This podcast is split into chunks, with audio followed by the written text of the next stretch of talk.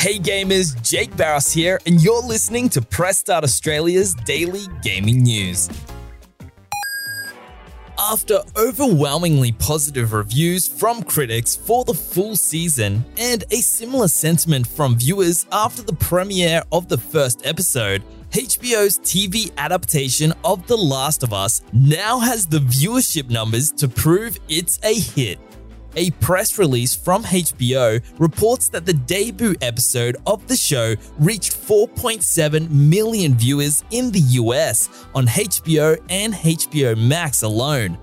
That number is the network's second highest figure after House of the Dragon and makes it the first show since 2010's Boardwalk Empire to nab that second spot.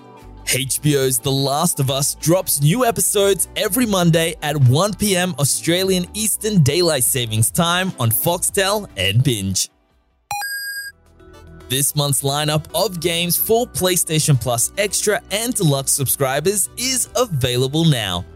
The selection of games for January is packed with exciting titles from Back for Blood and Devil May Cry 5 Special Edition to indie hits like Jet the Far Shore and Erica.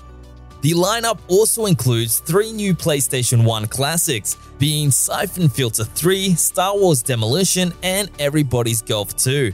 In addition, some new time limited trials have been added for PlayStation Plus Deluxe subscribers, including the likes of The Last of Us Part 1, Gotham Knights, A Plague Tale Requiem, and Nickelodeon Kart Racers 3.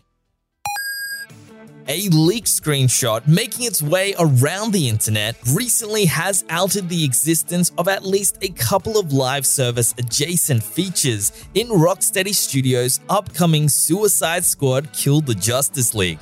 The image, which is reportedly taken from a test build of the game, shows a version of the in game menu screen, which includes tabs for features like a Battle Pass and in game store, all but confirming that this will be another game in the Warner Brothers stable with an eye firmly toward post launch monetization. Development sources confirming the legitimacy of the leak claim that the Battle Pass in Suicide Squad is strictly focused on cosmetic items like skins.